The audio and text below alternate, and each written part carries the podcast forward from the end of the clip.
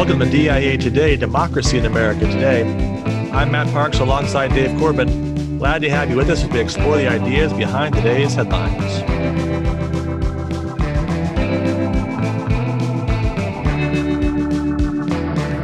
So we've wrapped up the fall semester, Dave. At least our students have. Yeah, just grading to go, which uh, is always a little bit of a, a crunch right before Christmas. But uh, yeah, no, it's great. I think it's a great day. I remember my freshman semester, my freshman first semester, and then just the joy of getting through that uh, first set of finals and all the rest. So uh, I hope all of my students have a have a great weekend uh, and uh, three weeks and start back up again. Yeah, technically, my students have about seven and a half hours to turn in their exam. No doubt they've all got it done, and you know they're just waiting for me to to check out tomorrow morning. But in the off chance there's someone still working on it, they do have a little bit of time left to to try to squeeze in a few more words, a few more observations on things. So uh, we know how that is, and you know as we were thinking about it, uh, we've really wrapped up our first semester uh, on the podcast here. Uh, season one is the way that it's recorded in official podcast language, but really semester one for us. And you know, I guess we've we've made it through our first fall semester of the freshman year, which you know is a challenge for everybody, right? Yes, thirty shows. So that's that's actually we probably did about a year's worth of work. So we should get credit for two semesters. But uh, I, want, I want six credits. Yeah. Oh yeah, I want, I want more credits for for that. But uh, yeah, no, it's been great. I, I think that uh, you know going into it back in May our hope was to uh, dig a little deeper uh, behind the headlines and, and try to make these connections between ideas in the past and why things are going on. And, you know, with that uh, uh perspective, uh, that thus be able to kind of have uh, more intelligent, you know, conversations about about things, and and that produces a more civil discourse, peaceful elections, et cetera. So it was a total success on every front. Nailed we it. Start the show in May, and then the transition uh, has just been smooth. Uh, well, for the country, for the presidency, et cetera, right? I think the biggest challenge we've had is there just hasn't been much going on. You know, you feel like you're just sort of straining for things to talk about with a global pandemic, a highly contested election, um, all the the questions around race. Just there wasn't really much for us to take up over the course of these last six months or so. No, it's hard to hard to find an episode uh, title each week. Uh, that's the great thing. There's always there's always more news, uh, and I'm sure there there'll be more next year.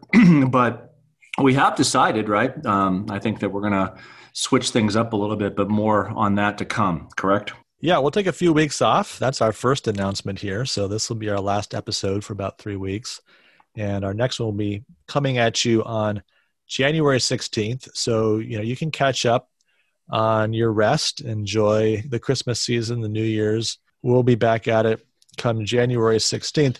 We thought we'd maybe do a little bit of a quick review of, of season one here and think back some of the highlights of what we've been able to talk about, and then talk a little more about our plans for season two beginning in January.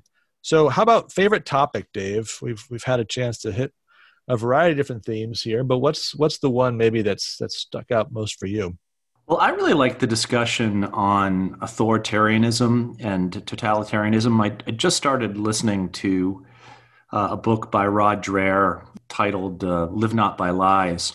And it's really excellent because he, he spends a lot of time, at least in the beginning of the book, kind of going through what totalitarianism is uh, as, as, as a threat and uh, did something similar, you know, kind of comparing authoritarianism, to totalitarianism, and it kind of it, just suggested that we were on the right track in our assessment, you know, of some of these topics that are uh, defining uh, of our time. Uh, I think likewise, the conversation we had last week referencing uh, Joshua Mitchell's American Awakening. I mean, these are issues, right? The question of identity politics that they're not just here in 2020 or 2021 um, they could be generational defining issues and i think that those are the, the fun ones for me because as the as the moral of dreher's story goes the more that you can begin to understand what these things are on the front end and prepare for them it, it might not be that you can stop them from happening but you'll have a response for them when they make their way into your life. So th- those have been some of my my favorite episode themes.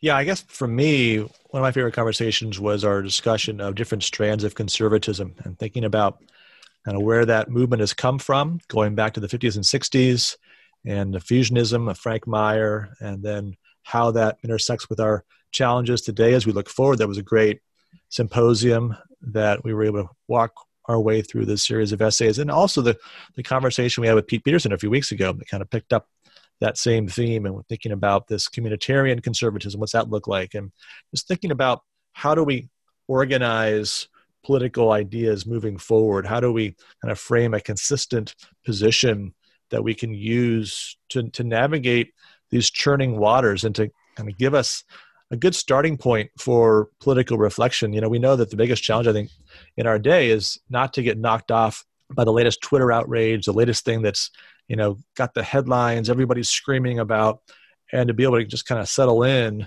and, and catch your breath. And, you know, I think that's one of the things we've been trying to do with this as we've gone through, especially this election season and all the controversies and separate, okay, what are the reasonable concerns? What's you know the, the crackpot theories and the, the foolishness and and it's it's not easy uh, it's not easy trying to navigate uh, the media world in which we live and and all these challenges so i found that conversation particularly helpful i guess the other one that i would highlight was our discussion of the amy coney barrett nomination and i think just you know that that really stood out that that moment her hearings uh, the way that she presented her vision of the judiciary as really one of the, the highlights of this last half year. Just really grounded and impressive. And all the all the games people were playing there in the hearings, outside the hearings, you know, all the theater, and to have a person just unflappable, serious, and honest presentation. This is actually not just the theory that we talk about in class. This is somebody who's taking that theory into the highest court in the land, who buys into it, who can articulate it effectively, and who's now, you know, in, the, in her earliest days on the court, carrying it out. And, so there's a lot to look forward to there as, as you sort of follow the career that we expect her to have on the Supreme Court. But that was just one of those moments where you feel like we got a break from the games. And we got we got politics distilled to statesmanship in a way that we unfortunately rarely get to see that these days. Even when we seem like we have moments of, of statesmanship, it's it's always kind of mixed in with the partisan games and hackery. Uh, but there was something fresh and and pure uh, about that that I really appreciated. Yeah, I think Matt, I agree completely. That was one of those areas where we saw, you know, the ideas that had framed uh, Barrett's jurisprudence and she uh, fully uh, put them on display honestly said that she was not a policymaker she was someone who was going to read the constitution and whatever constitutional safeguards are there uh, she will um, she will defend those safeguards those liberties that come from the constitution. And that's exactly what happened in the case of the roman catholic diocese of brooklyn v. Cuomo.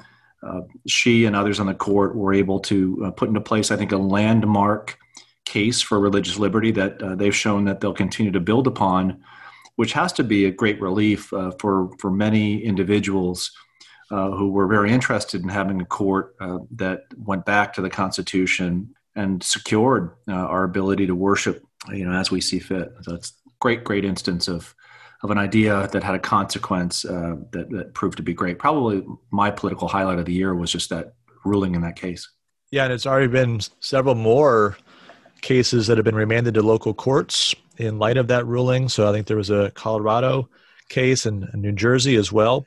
And these are limitations that were not as severe as New York and California. So they're really trying to carve out some significant space for churches to secure and, and synagogues, of course, to secure their their rights to free exercise of religion. How about favorite authors?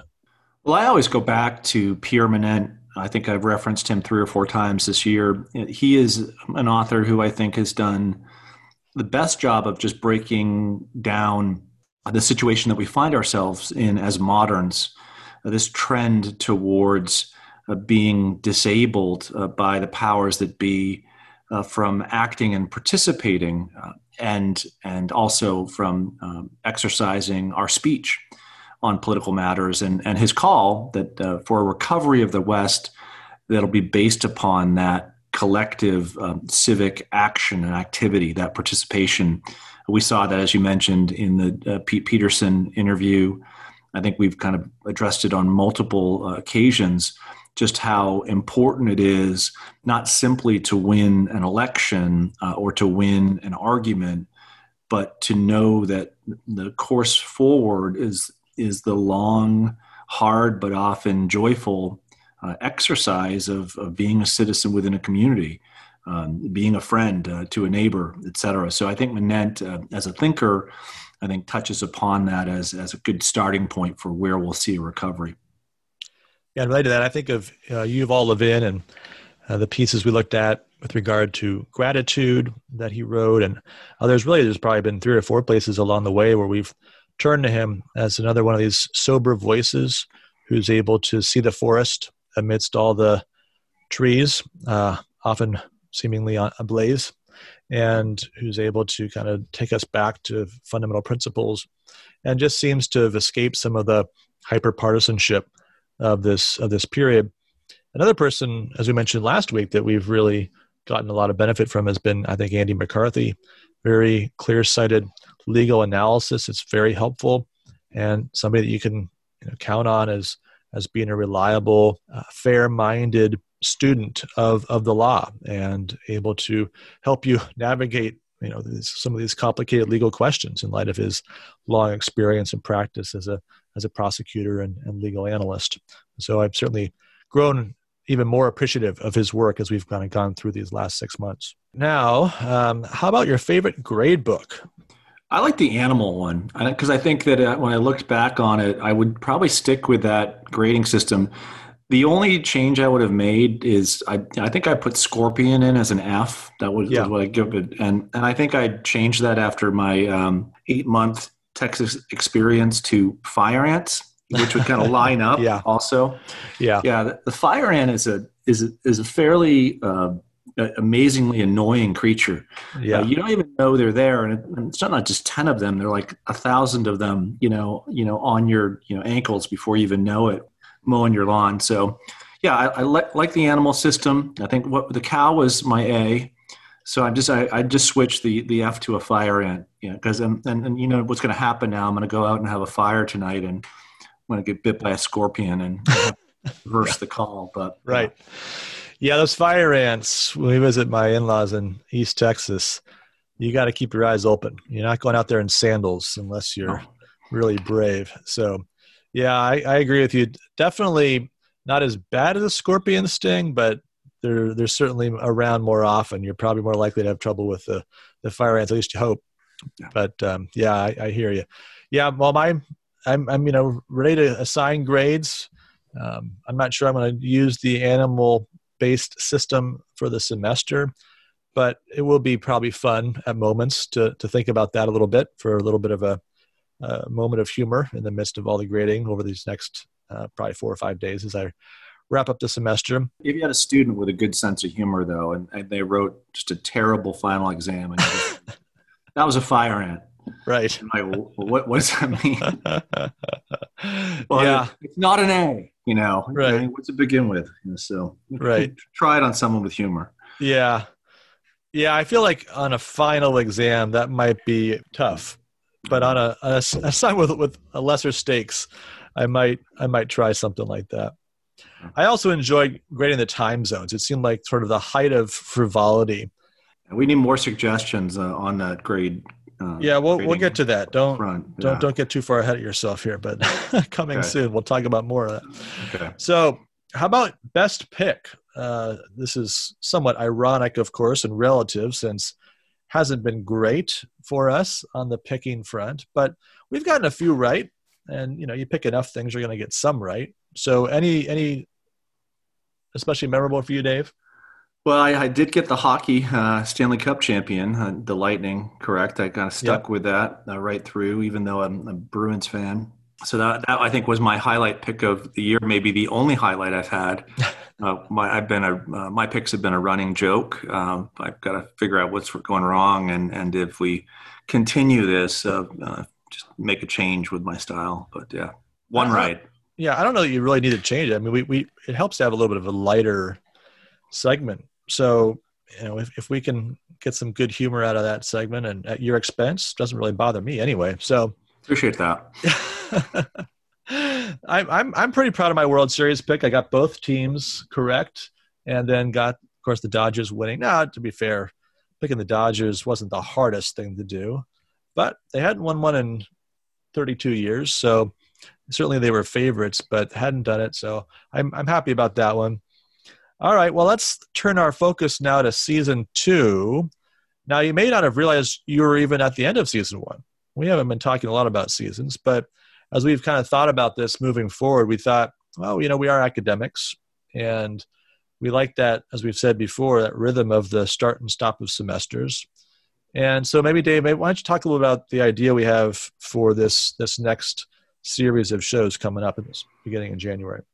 Sure. Yeah. So um, we subtitle the show the ideas behind the headlines, and of course we begun with the headlines, and I think that probably a lot of our listeners enjoy kind of that uh, kind of going through the news and trying to find whatever issue it was that week and kind of putting it in a kind of clear 15 to 20 minute block and, and give an analysis of it and then turn uh, to the ideas to um, uh, to buffer uh, that assessment of the headlines. So what we thought we'd do in season two is is the reverse. Uh, we would uh, try on the front end to begin with a discussion of of a required reading that everyone would know. We'd, we'd announce what it was going to be the week prior.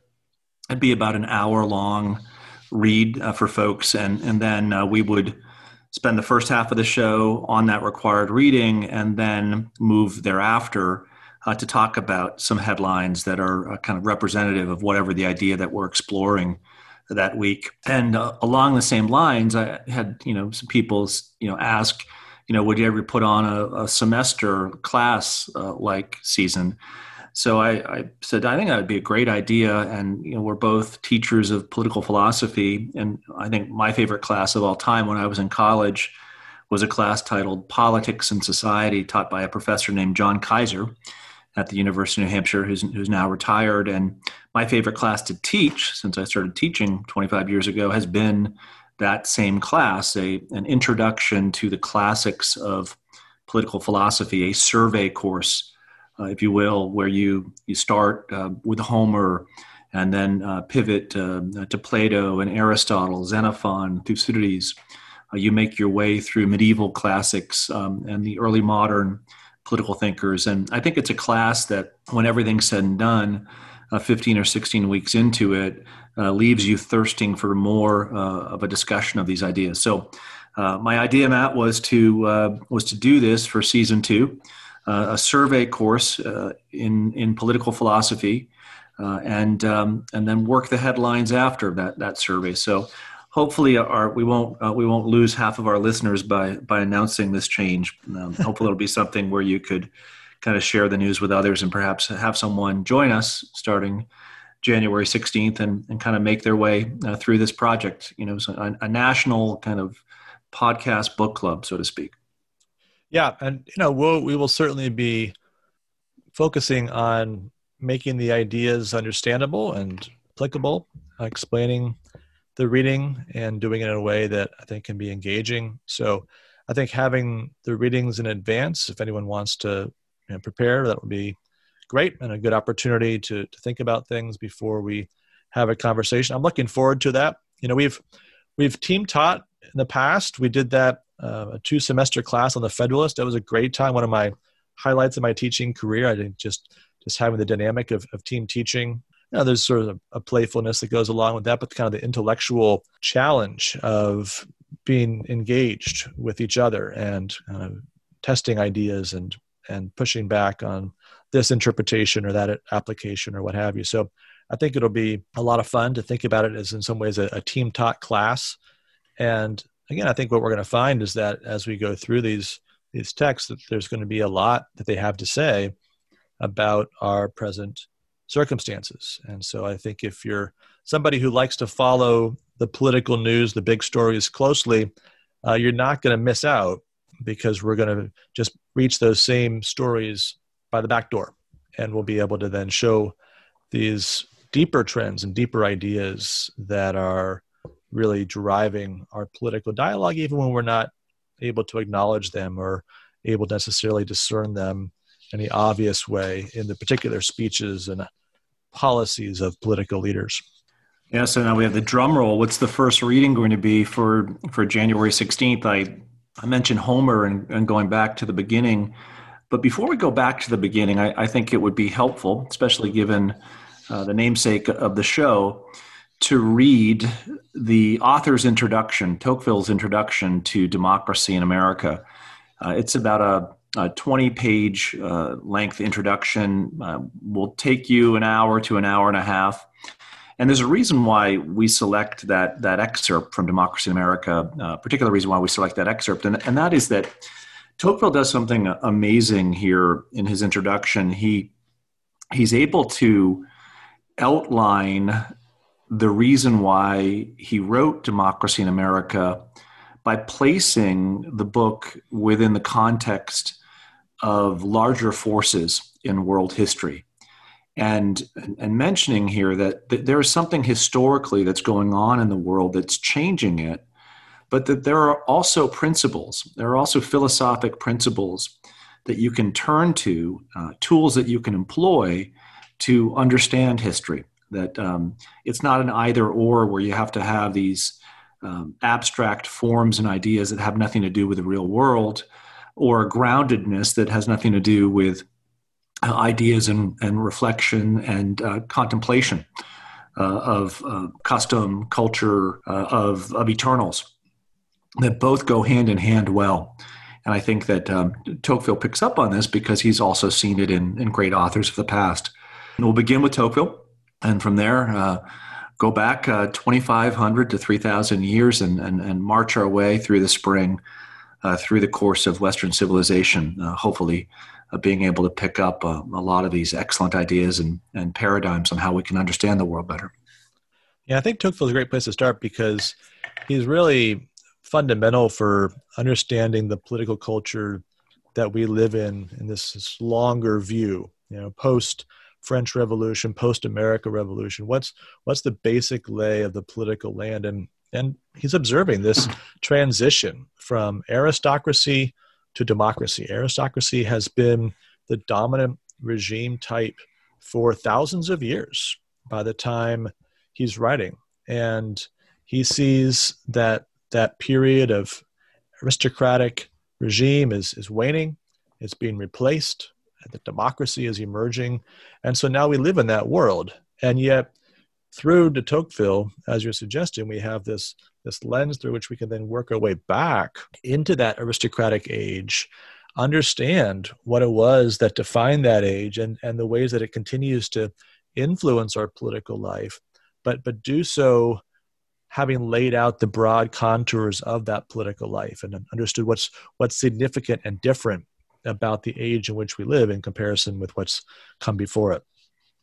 Yeah, I'll just add one more thing, Matt, about de Tocqueville that I think will be a particular uh, interesting aspect of, of, his presentation for those in our listening audience uh, who are, are Christian believers. He he asks the question are things moving in the direction they're moving because of God's providence? Uh, and if they are, what, what is what is the Christian's response uh, to that movement? And I mean, I think that's a question that's on many a Christian's mind in the year 2020. We we've seen you know dramatic changes in how we live, cultural norms, customs, etc how do we make our way in a world where these changes are happening? What what do we do? What is our response? And and what what can we turn to? Of course, we we turn to the Bible and we turn to God's Word uh, to try to make sense as to where we are first. Uh, but how do we respond? And I think that um, this is a place where uh, our appreciation and understanding of political philosophy can act as a as a good supplement uh, to to that turning to the word and making our way forward. So hopefully that'll happen also in the spring. One last thought on season two, uh, a resolution of sorts. So I don't know about you, Dave, but many of us that first semester of freshman year, we don't just have our academic challenges. We have our challenges of eating and weight gain and uh, notorious freshman 15. And I think we had our own freshman 15. Uh, you look at the early episodes, they were about 45, 50 minutes long. And by the end here, we've been clocking in around an hour or an hour and five. So we're going to try to get back into our skinny jeans for the new season, make it more like a 45 to 50 minute podcast. We know your your time is valuable as as is everybody's, and so we want to make sure that we give you the most uh, succinct and and yet thoughtful presentation of the ideas that we can. Not going to point any fingers, but the the long-winded, you know, movement through the headlines each week, you almost got the sense, you know, as if one of us, you know, kind of missed out on a career in news reporting or something like that, and kind of would have liked to to you know be working for Fox News right now. So yeah, um, well, I have to go back and do the math and see whether it was the required reading or not. But I tried to be as concise as possible. Yeah, uh, but yeah, some of us didn't do quite as good a job. Okay. Well, it may be that that if we if we look at the timestamps, and we have all those timestamps in the show notes, so we can go back and we can add it all up. Now, what they don't know is that every week I, I I'm often trimming 10 or 15 minutes, sometimes 20 minutes off it. So you can be grateful for that. That that at least I have contributed to uh, sparing the listeners time. All right, but we're going to turn to the grade book and uh, the obvious grade book topic, as you've probably already begun to process the the hole in your life that you're anticipating over these next few weeks as we take this break what should you do with that 45 minutes to maybe an hour and five that you were using to listen to DIA today over these next three weeks? So we got a couple ideas we're going to grade. So, number one, catching up on the required reading. We all know how it is end of the semester, right? A lot of a lot of things you want to get to can't quite get done. What do you think, Dave? I, would have to give that an A, given that I've assigned most of the required reading, yeah. uh, and probably it's been skimmed. You know, I'm not pointing any fingers at our listeners, but uh, or, or hosts, or hosts, exactly. That's right, um, or presenters, exactly. So, yeah, I, I, I think that's an A. I, I, and now's the time. You have three weeks, um, and and then Democracy in America comes in January 16th. So, yeah, an A for catching up with the required reading. Okay, yeah, I agree with that. I mean, I think there's there's a lot of good things there. And again, you can always go back the show notes if you subscribe to the podcast. That's one of the benefits. We have a pretty extensive show notes. You can get all the links to the articles that we cite, as well as at least the name and reference for the older pieces. If it's a common text, we won't always link to that. Those are easy to find. You can Google those. If it's a contemporary piece, we'll always have the link in there as well. So should be able to track those down if you want to go back. And as we've been talking about some of the shows that we've enjoyed, if one or two have come to mind, you thought, oh, yeah, maybe I should go back and take a look at that. There's a chance to do that. Okay, number two, discover a new podcast. I like it. I, I think that uh, I've actually kind of gotten into the whole podcast thing. Uh, my wife uh, was on a podcast. She was interviewed for a podcast that I thought was just a terrific, terrific idea, especially this year where there are probably very few high school reunions. Uh, her class president um, from her class at uh, Arlington High School in Massachusetts, I won't say what year, interviewed some 40 or 50 of his uh, classmates, kind of ca- caught up with where they are in their lives. And, and I thought it's a really great concept. Uh, you know, you have all these people that you went to high school with and and where are they now and the ability to kind of tune into a podcast and hear people's stories i think is, is a pretty pretty neat reconnection so i'm, I'm sure there are other excellent uh, concepts like that uh, out there in the podcast world so I'd, I'd likewise give that an a but don't get too caught up in any of these things because we want you back by the middle of january right, so right. listen there's, for a couple weeks but realize that we're your bread and butter podcast right there's obviously a risk here right um, but yeah, you know, actually, it's it's all the rage now in, in our family.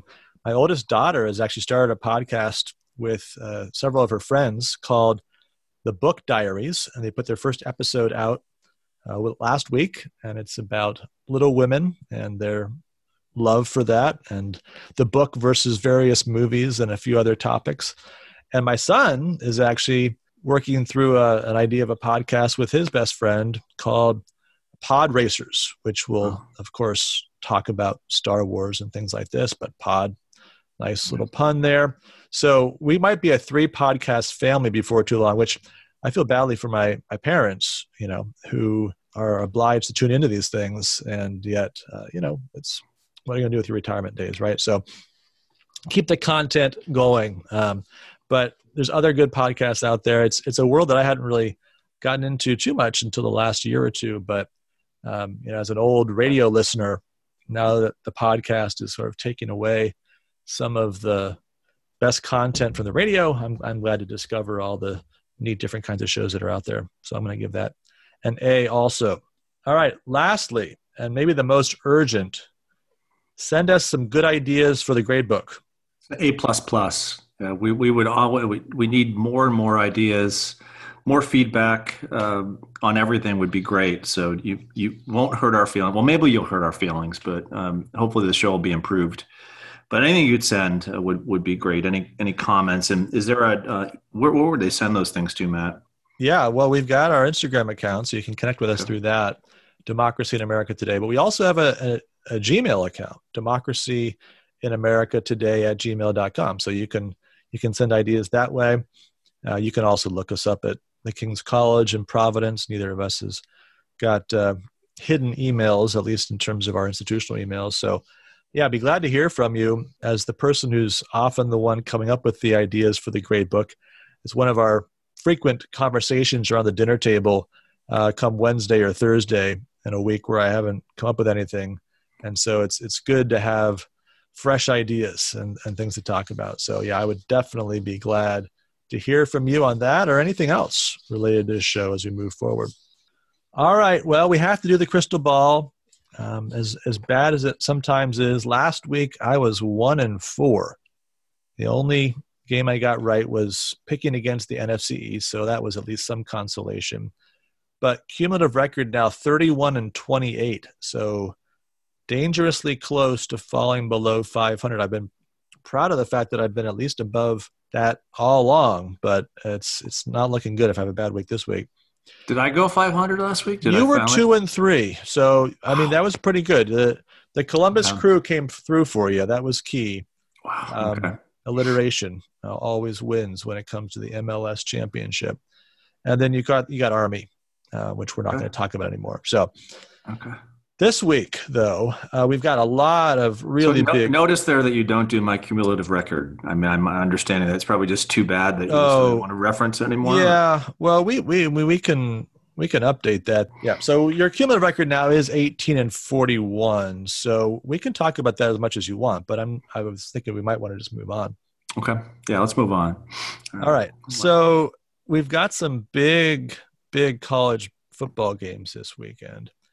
And we're going to talk about the three that have the most college football playoff implications. So first, first we have the Big Ten championship, number 14 Northwestern against number four Ohio State in Indianapolis. Ohio State a 19 and a half point favorite.